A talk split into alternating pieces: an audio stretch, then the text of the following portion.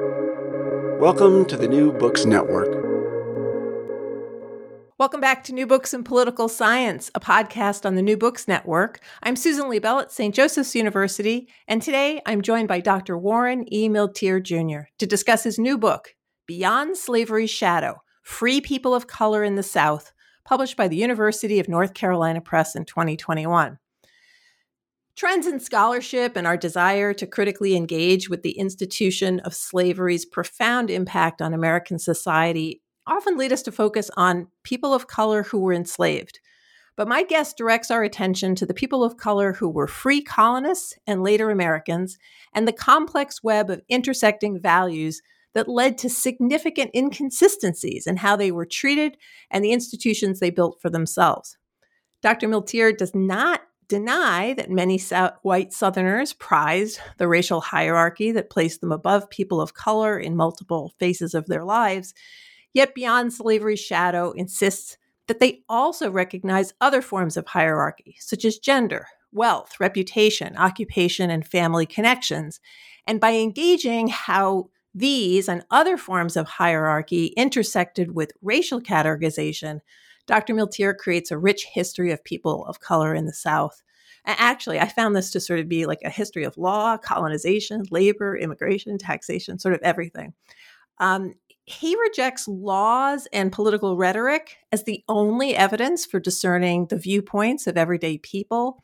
And he looks to place everyday people in their wider political and social contexts by drawing from various sources from the colonial period through the Civil War Beyond Slavery Shadow explains how diverse political and social attitudes could coexist. And I'm thrilled to welcome Dr. Warren uh, E. Milteer Jr. to the program. He's an assistant professor of history at the University of North Carolina at Greensboro.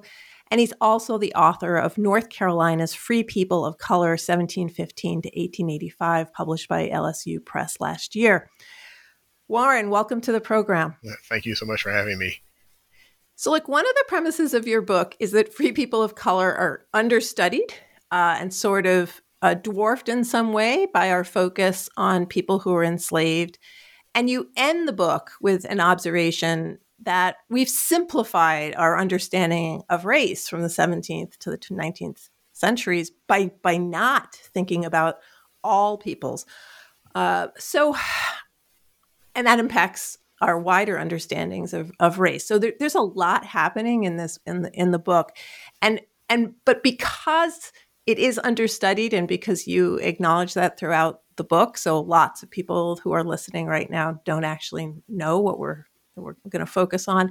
It, let me so before we talk about how the scholarship on this developed and the rest, let me just start with some basics who are the free people of color who were in the colonies and later in the US and and how were they distributed across the country?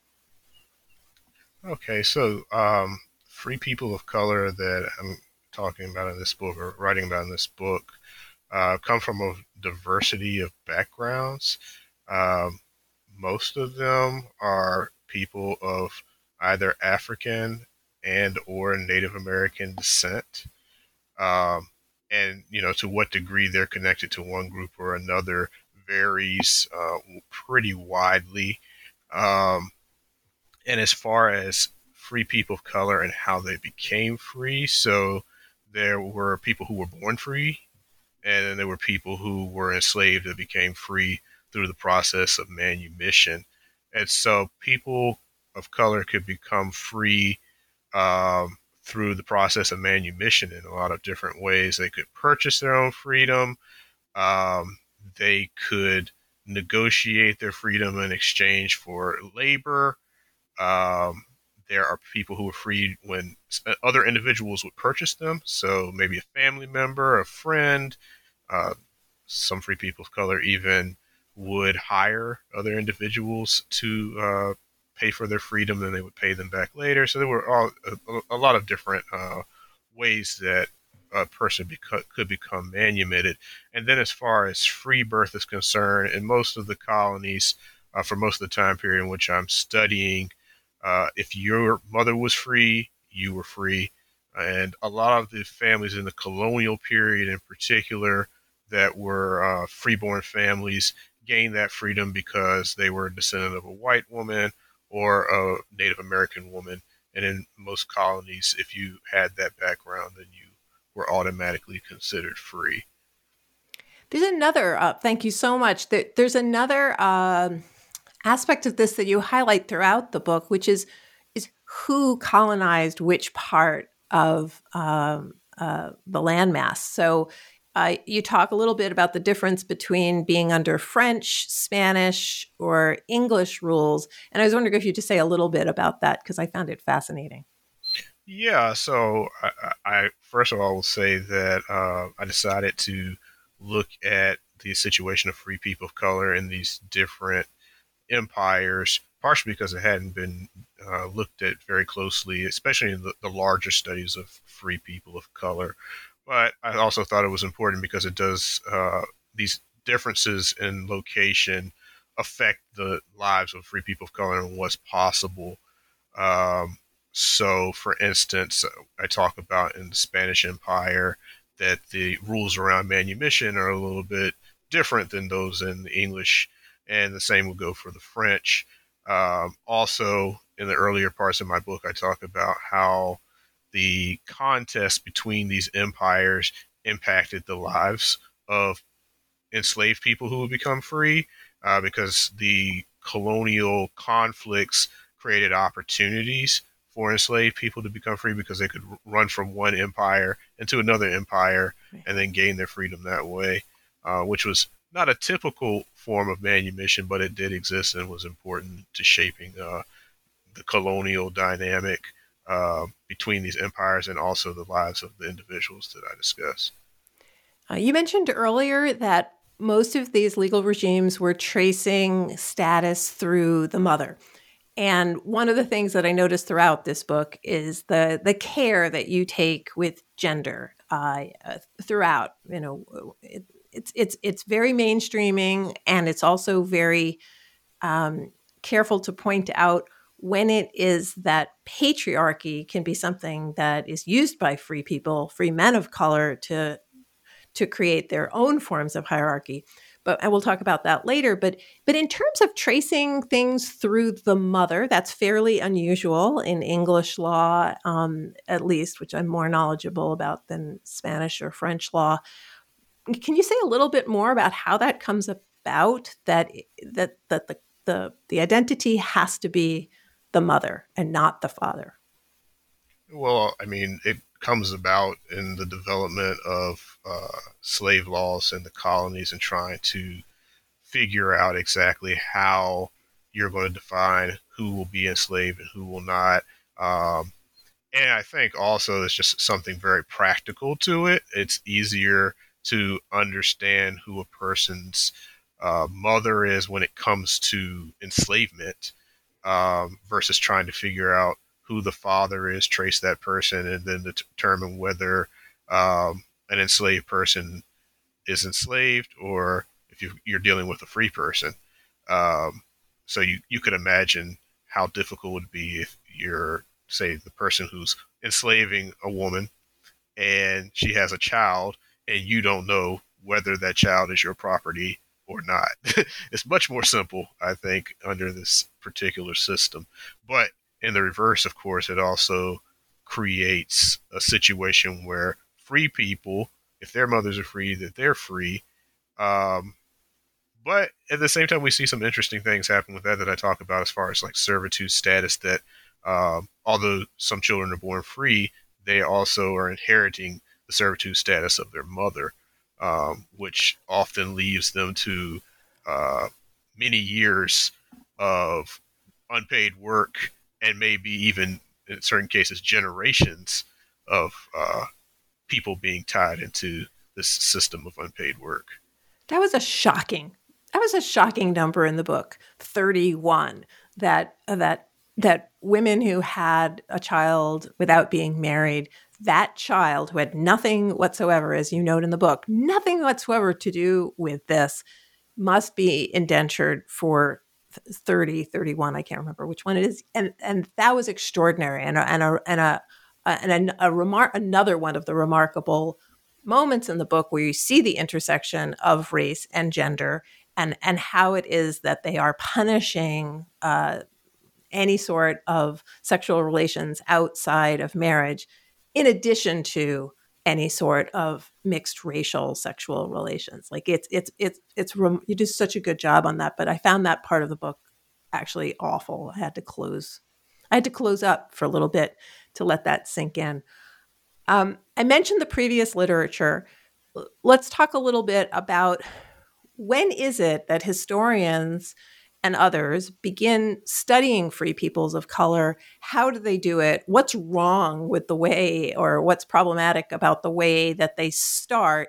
And so, sort of take us through your field up until the time that you write this book. Yeah, so I would say that the first serious studies of free people of color are published in the early 20th century. Um, there's a study about free people of color in Virginia one about free people of color in Maryland. Um, and I would say that the there are several problems with those studies. While I think in general they are pretty well researched, especially for the time period and the um, access that those historians would have had to records. Um, some of the undertones, as far as respecting the subjects that are being studied uh, suggests that these scholars are um, uh, their their approach is a bit problematic. They have some they don't see um, all of the possibilities in their subjects as far as being human beings, and I would say the next generation of scholars that are coming in, say, the 1930s, 1940s. Um, this is where we see the first series studies by uh, scholars of color. Those scholars are definitely impacted by the people who are writing in the early uh, 20th century, especially in the structure of the books. So most of these early texts, whether it's you know the beginning of the 20th century or somewhere more towards the the middle of the 20th century, are they're more thematic, which is not necessarily problematic, but there's there's a structure that's clearly being copied over and over again, um, and in some of these books there seems to be a a conclusion that free people of color are kind of stuck in this terrible social political situation. It gets worse as time goes on, and ultimately, I don't think there's enough um, flexibility in the understanding of free people of color's positions in society that they can have multiple positions um, as a group. Um, there, I mean, so the I guess this is the thing. It's tricky because in a, a lot of these works, the authors will make arguments that don't always fit with their evidence. So that that's very curious, and that actually continues on um, when we get even to the 1970s with Ira Berlin and his book Slaves Without Masters, which is uh, a text that is widely cited even today uh, because it's, it's basically a synthesis of this earlier work, but then Berlin did um, add some additional material to his study of free people of color. Um, and in Berlin's work, after looking at these other works and coming to his own conclusions, one of the, the main arguments that he makes is that free people of color, st- their status is very similar to that of enslaved people. It's almost like the state owns them versus uh, an individual right. master holding people. Um, but at the same time, Berlin throughout the book will hint at the fact that well, there's some class differences between free people of color, uh, or among free people of color, or that they have different types of jobs that lead to different outcomes in their lives. That some have slightly different social networks than others, but ultimately he comes to this this same conclusion. Um, so it's it's kind of curious how he, he he developed that argument about slaves without masters that is very much tied to uh, how the book is understood by, I think, most historians and even the larger public, those who've been able to access the book.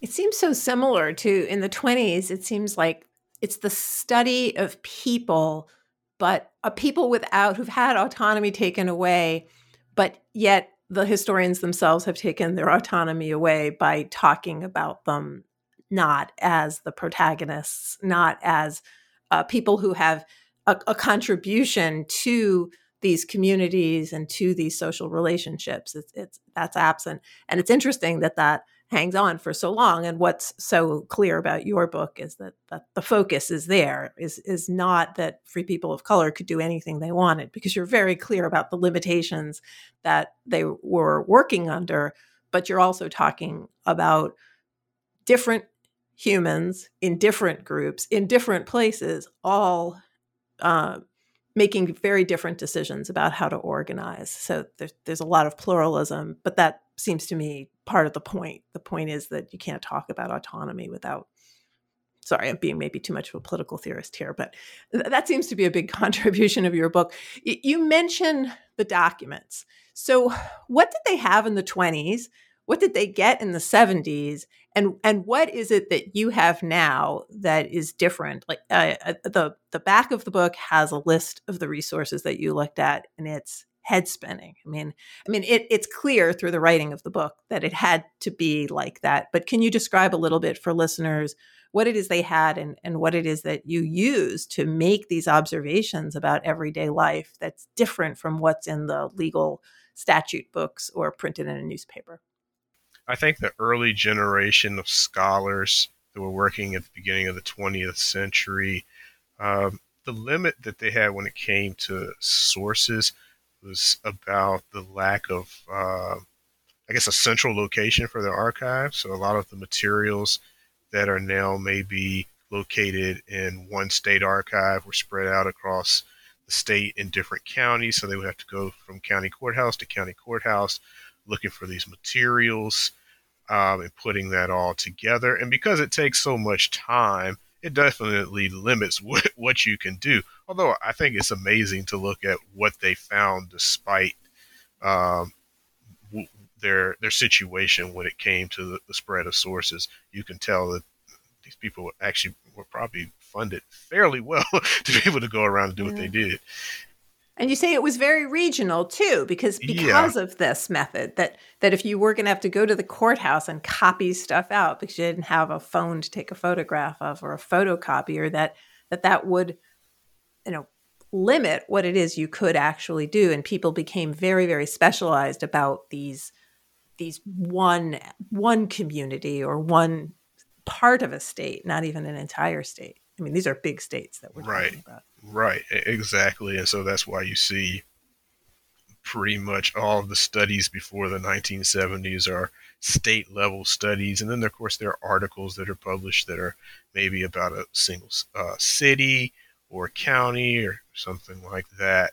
Um, now, interestingly, I did have the opportunity to hear John Hope Franklin discuss how he did his research for the Free Negro in North Carolina, which was published in the 1940s.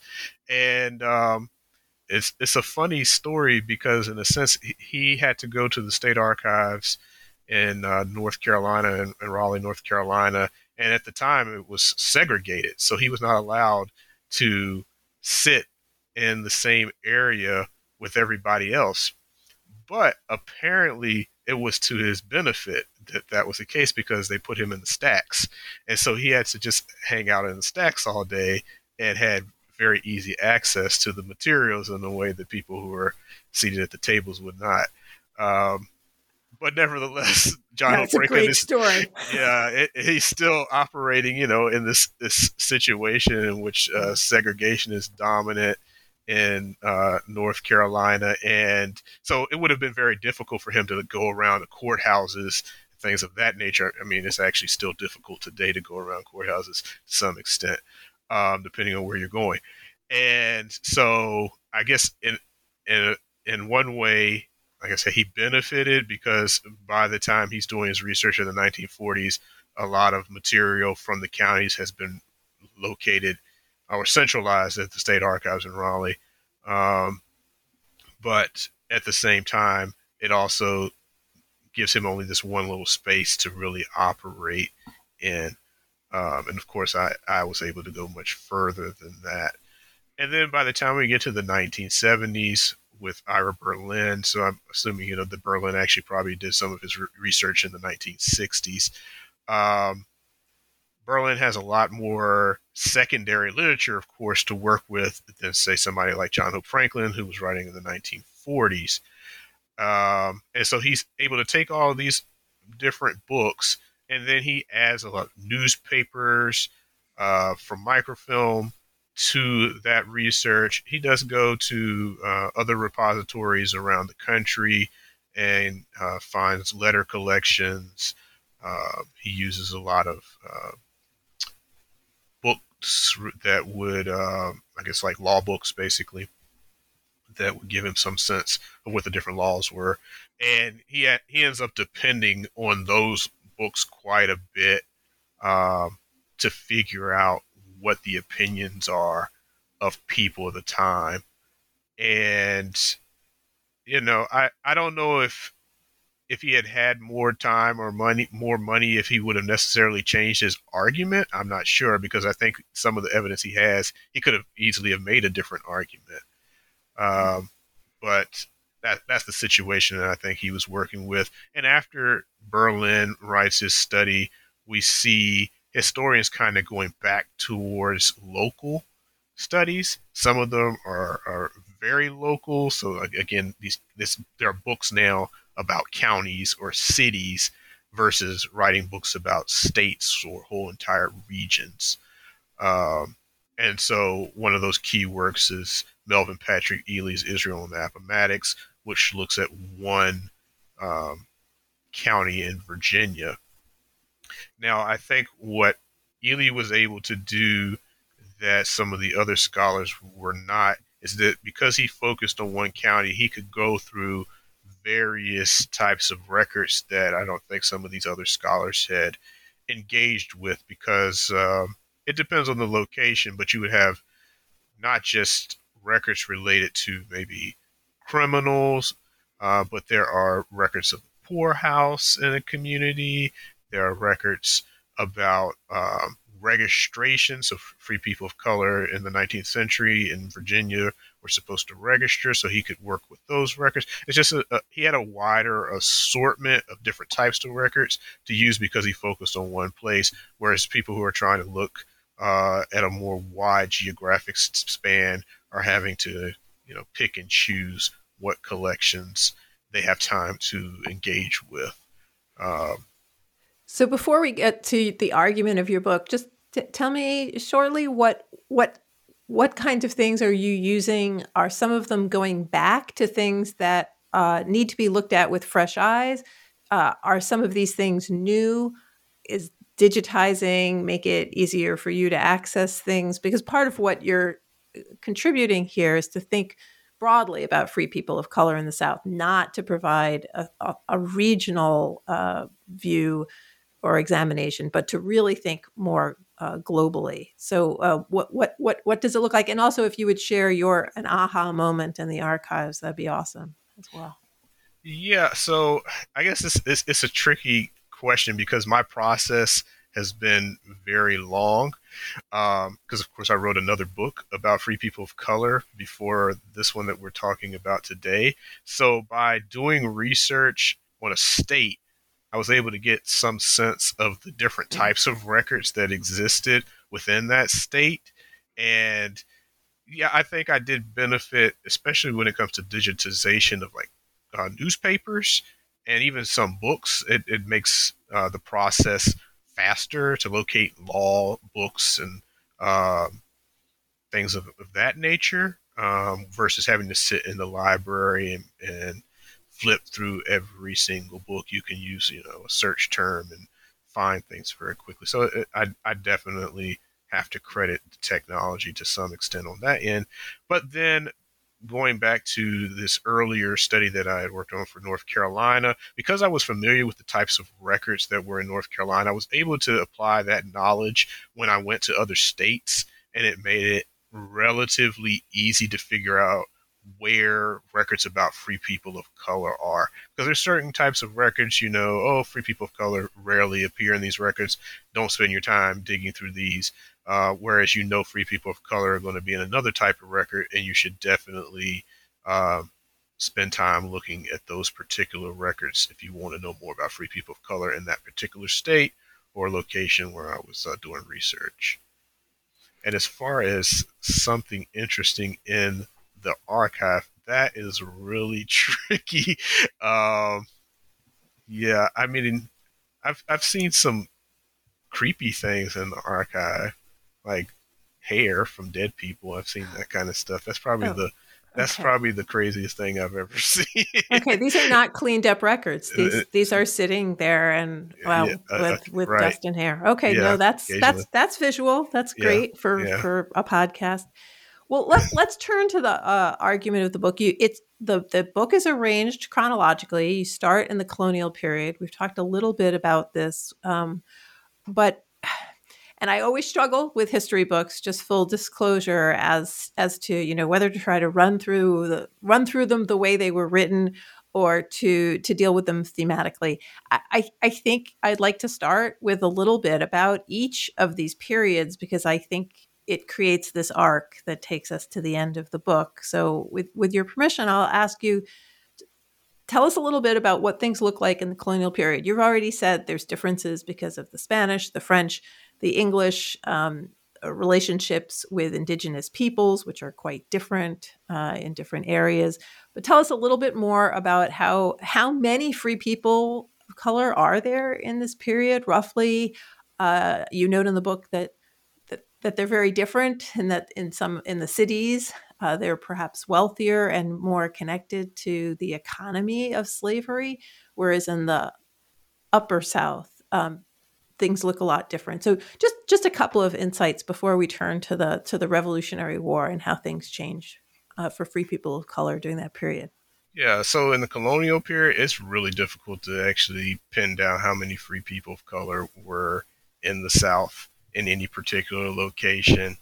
Um, based on just their appearance in the records, it seems very likely that Virginia and Maryland, which are two states or colonies at this time, that um, will have large populations of free people of color throughout this period that I study, uh, probably were the leading areas, even in the colonial period um, because you see a lot of white indentured servants who are recorded having uh, children out of wedlock with people of color, and so their children end up being like this early generation of free people of color in the colonies. Um, and then, you know, I think North Carolina, Florida, Georgia, um, Delaware are probably behind those two and and exactly where they are, it, it's really tricky to figure that out. Um, and then as far as like their their locations and towns and cities, now of course they're not uh, they're not many there's many towns or cities in the you know colonial South, but there's clearly a presence of free people of color in, in say Charleston, um, or maybe the slightly more urban, if we want to call anything in colonial Virginia urban. But yeah, it's the slightly more urban, more settled areas of Virginia, and the eastern part of Virginia, you, you tend to see uh, more references of, of, free people of color there for sure. Um, and the, the, same would go probably eastern Maryland in that area. But even, you know, Baltimore is, is not much of anything in the colonial period. So as we get to the Revolutionary War, uh, what do free people of color do during the war? How does the war affect their status, their choices? Yeah, so there's a lot going on in the American Revolutionary during the American Revolution and in that general like uh, late 1700s period. Um, so one major change that uh, I think is really important is that you have a shifting in of boundaries with the empires following the Seven Years' War. So areas that were once controlled by the French end up being taken by the Spanish. The areas that were controlled by the Spanish they end up being taken over by the British.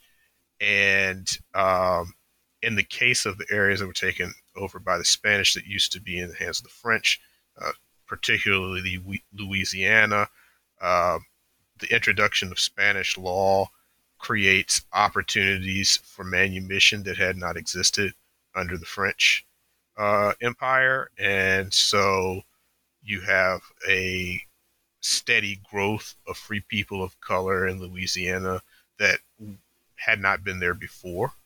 Um, and of course, that would make Louisiana a central location, especially in the deep south, for free people of color later in the uh, 19th century. Yeah, I, I think a um, another important shift that takes place during this revolutionary period is um, in the British colonies, and these, these colonies, of course, are going to be uh, those that will make up the early United States. But there's a convergence of ideas about freedom that I, you could tie to the revolution, but also um, there's discussions within religious communities about whether slavery is right and fits with their understanding of their religion. And these these two issues or two discussions come together and lead to the liberalization of manumission laws in many of the southern colonies, especially those in the upper south. And that provides a uh, great opportunity for enslaved people to seek out their own um, freedom and those the freedom of their family members. And so, of course, they do this in a variety of different ways. As I talked about it, there are so many ways to become manumitted. But the, the major change is the, the ideas that people are now, there are people who are willing to listen to the idea that maybe slavery is wrong. Ultimately, we know that uh, there is a pushback uh, and that there are large numbers of people who are very much invested in slavery and want to keep it going in uh, the revolutionary period and beyond. Yeah, and you do a great a great job in that chapter of sort of uh, individualizing the various landowners, people who, uh, again, for Christian reasons, decide I should not be holding property in persons, um, and and that's so well done the way those two things come through. I, you know, I should add for those people who are thinking about reading the book that this is a book that just reads. I actually just sat on a couch and read it, you know, not taking notes on it. Um, so it's it's a great read as a serious reader, as somebody who studies this period. I made lots of um, tabs to go back to add things for um, uh, the American political thought class that I teach and research that I would do. So, and it's also a book that would be accessible to students. So, this is this is a book open to serious readers very important for scholars, but also something that is accessible to to you know to a not a freshman maybe undergraduate, but to an undergraduate under some you know with with some help. Um, you mentioned the backlash. Uh, what what happens uh, in the revolutionary period that creates this this backlash, and what are some of the just the the, the highlights of that? Yeah, so I think that you know, even as these laws about manumission are liberalizing, uh, or people are liberalizing these laws, they're changing the laws and amending them to make it easier for enslaved people to become free people. There are people who are deeply interested in maintaining slavery as it is and even potentially expanding it. And of course, as we get into the 19th century, we see the addition of new states that are open to slavery, and those are new opportunities for people who are slaveholders, even in the Upper South, because of course the Upper South will be a place that uh, exports large numbers of enslaved people to the Deep South. So there's this business opportunity there, and those individuals don't want um, the manumission liberalization to go too far and end up destroying the possibilities for them. So they, they push back. And also, there is uh, groups of people who are concerned with strengthening, maintaining, and strengthening the racial hierarchy.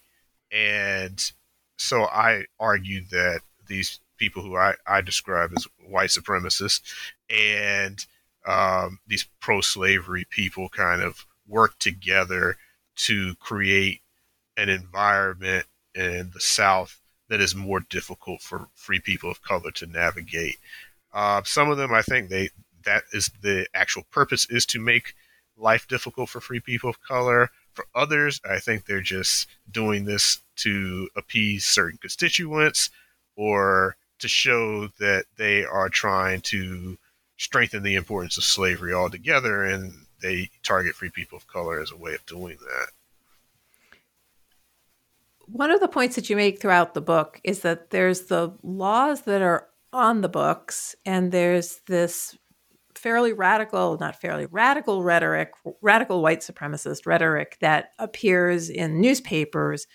But what you try to do is use the sources that will allow you to see well what's actually happening in terms of how people marry and who gets recognized. So for example even though a community is not supposed to recognize a marriage they do. Um, can you say a little bit about these legal regimes and how free people of color negotiate them and as well as white people but uh, how they're negotiated at this more local level Right. Yeah. So a lot of the legislation dealing with free people of color is being produced at the state level. Uh, so it's coming out of the state legislatures, uh, being signed off by the governor. Um, but ultimately, it's up to local officials at the county level or in parish level, wherever you are, uh, city level, to take these laws and make them reality. And in many cases, uh, they do that, but in many cases, they don't. Uh, and I think each community and the leadership in that community had their own reasons for making decisions to enforce or not enforce these uh, difficult laws. Some of them, I think, were just not very practical. So there were restrictions placed on um, the movement of free people of color into different communities. And you, you really need an enforcement regime in order to uh, support restrictions on people's movement. And the state didn't provide anything like that. No, no there was no serious attempt made to, uh, especially outside of like port cities. So there was there was some uh, enforcement at a port city because it's easy to police people coming off a boat it's much more difficult to police people crossing a state border, going through a swamp, uh, trying to go from one state to another. And so I think that's part of what's going on. And then two, there are you know kinship connections between white people and free people of color across the South, and those connections made a huge difference in the lives of the free people of color who could call on them when they were needed um, or just friendship connections, family connections that may have gone back for generations. All of those um, relationships played an important role in how uh, free people of color experience day to day life. And often that day to day life did contrast with what uh, you would assume was going on based on the laws and the laws in the book on the books. So by the first decades of the 19th century, uh, what we have is this, as you've described it, this this hardening of white supremacy, changes in the laws. Meanwhile, local negotiation of that. Um, by the time we get to sort of the middle, well, it's past the middle of your book, but uh, the rebellion and uh, you so you you you you talk about not Nat Turner. You you you start with other people that I've not heard of, which is why I'm sort of struggling to remember their names here. But what is it that happens uh, after this period of change and yet equilibrium at the same time uh, that sort of defines this new this new era as we move through the 19th century? Right. So yeah, in, in the book I discuss the uh, 1831 Nat Turner Rebellion that took place in Southampton County, Virginia. And in my discussion, I focus on the immediate effects of that rebellion and how certain free people of color in Virginia and North Carolina, in particular, um, were were affected by the aftermath. So there were free people of color who were arrested, harassed, things of that nature. Um, but I also use that particular section of the book to discuss how political figures and people who oppose the presence of free people of color try to weaponize that particular moment for their benefit. So there are laws passed in many parts of the South that um, add additional limits to the lives of free people of color, additional restrictions. Uh, there's support for the colonization of free people of color in Africa because there's individuals who want to remove free people of color from the South. And so you see uh, them, so, to, they were able to be somewhat successful after the rebellion. But I look at the rebellion as more of an opportunity for them to respond politically than necessarily that they were coming up with new ideas because of the rebellion itself. It was more like these were old ideas that they had failed to get through uh, their state legislatures before, and now with this moment, they could make it happen. That's how I'm looking at it.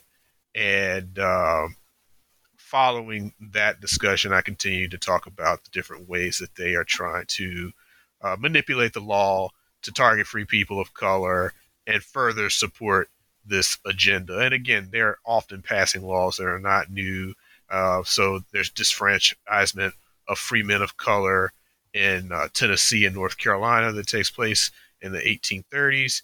That's not a new concept. The, the disfranchising free people, free men of color, had been going on since the late 1700s, and there were other moments uh, that that happened. So the Nat Turner Rebellion, in other words, didn't create that idea for lawmakers in North Carolina and Tennessee, um, and they'd actually tried that before, and it was in the 1830s though that they were finally able to make it happen and there's several other uh, issues that come up uh, amongst lawmakers and extreme ideas, and I, I trace them throughout the, the chapter. All these crazy uh, attempts to, to curb the lives of free people of color, from you know all the way from restricting them uh, from the right to vote to trying to enslave free people of color. All these ideas are floating out there in the uh, a while back, wow, it's a year maybe, uh, I talked to uh, uh, to Gilda Daniels about her book on voter suppression. You know, she's not a historian, she's a lawyer, but what she's trying to say is that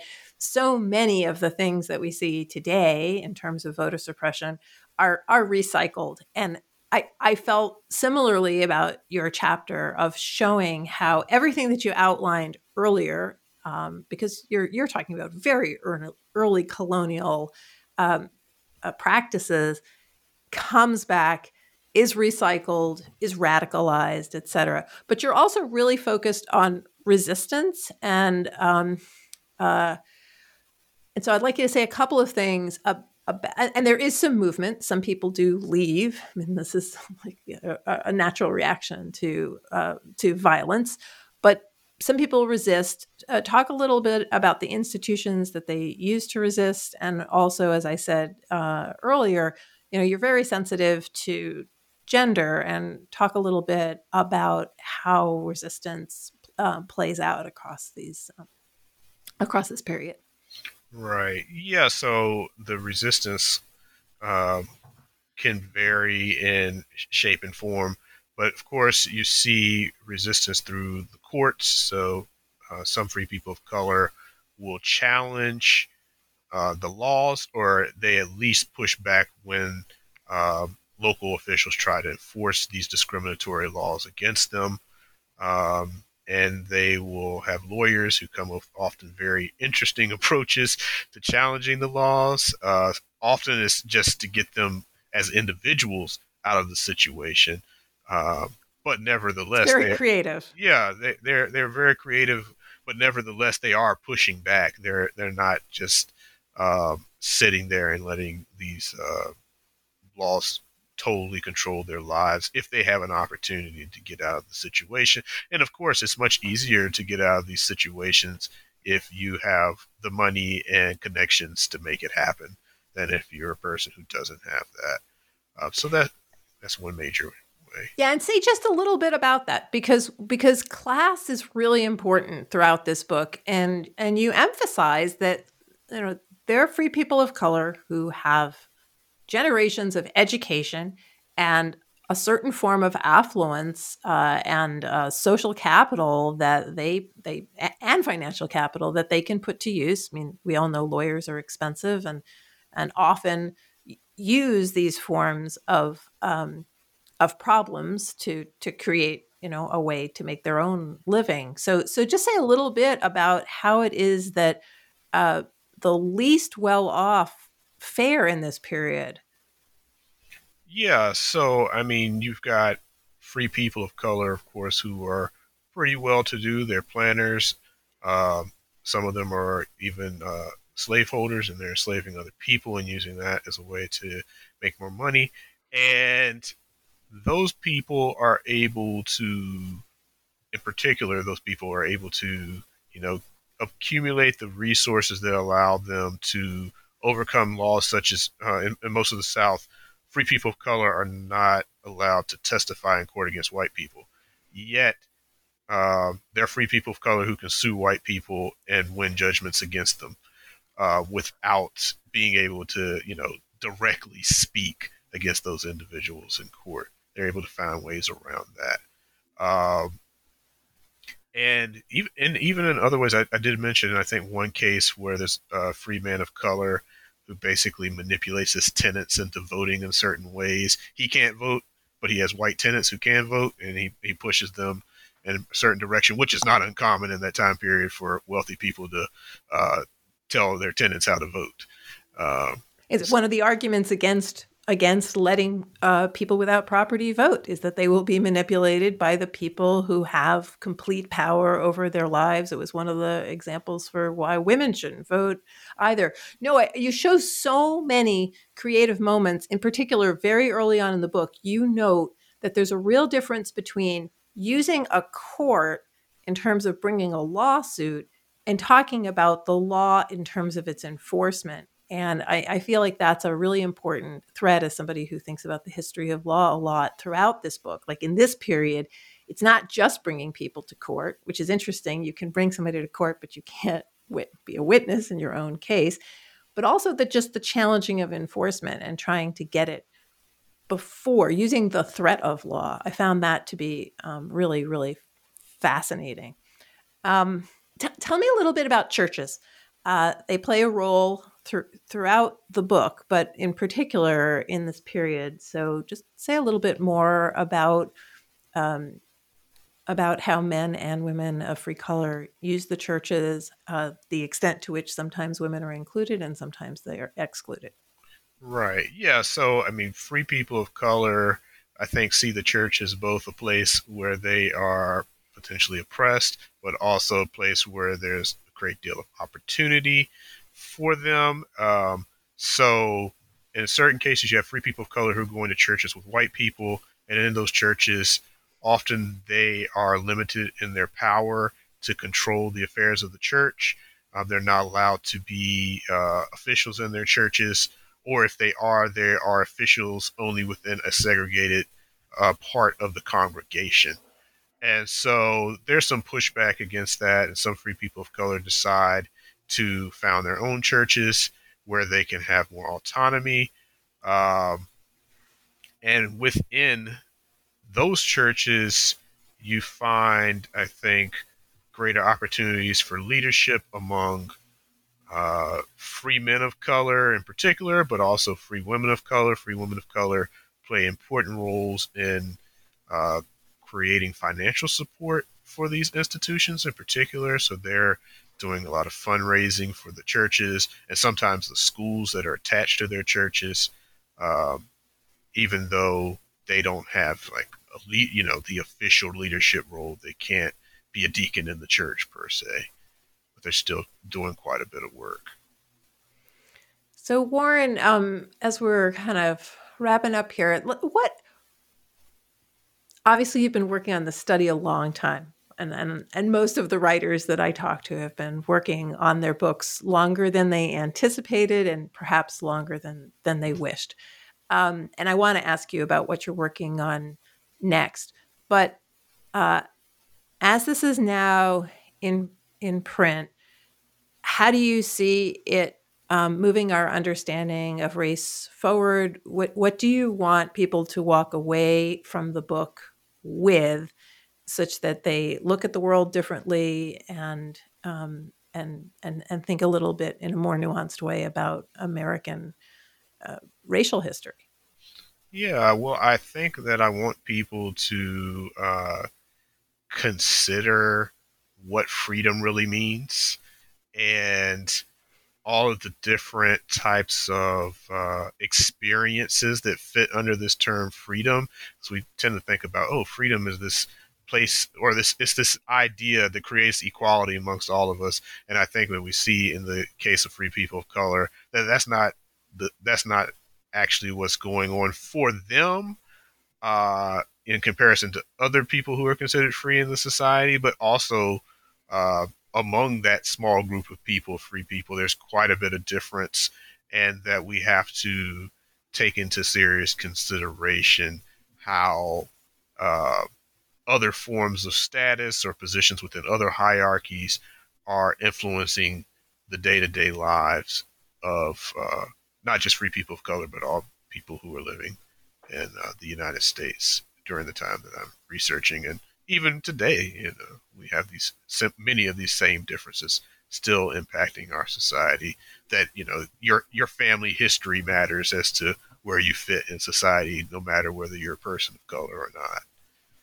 No, and uh, and I, as I said earlier, the the way I read the book, and I'm not sure this was your intent, is that I kept feeling like, wow, I am getting a primer on taxation history in the United States and the way it is that localities tax people, tax free people, tax uh, uh, uh, the way one could say that a baby born out of wedlock was necess- was went to the state that sort of a claim like when you're talking about well what does freedom really mean? And that's something that's applying not just to free people of color but to to free white people. Then there's uh, different rules for indigenous people. I, I really felt like this book was so layered in what it was teaching me about labor history and taxation um, and and really in thinking about caste as well. What are you working on now and um, uh, yeah, and, and tell me where you are in the process. Yeah, so that, that's a tricky question too. I, I, you know, I'm kind of uh, looking through a lot of different possibilities. I've done a little research. I, I'll say this: that I don't think I'm done researching free people of color. Exactly where that's going to go next. Still working on that. And it brought there, you know, several different areas of the of the lives of free people of color that I think I could easily investigate. And so, just uh, the question becomes like, which one am I going to focus on first? Uh, but I think that's all I can say about it right now. Well, you just wrote two huge books and published them in two years. So no matter how much research you did and how long it took you, it's it's it's it's always excellent to talk to an author who had a book come out last year and this year Thank you so much for taking time to talk to us. I, I enjoyed reading this book so much and I learned so much from it. So thank you so much for the care that you took writing it and for sharing your thoughts today. Thank you for reading it thank you for having me on.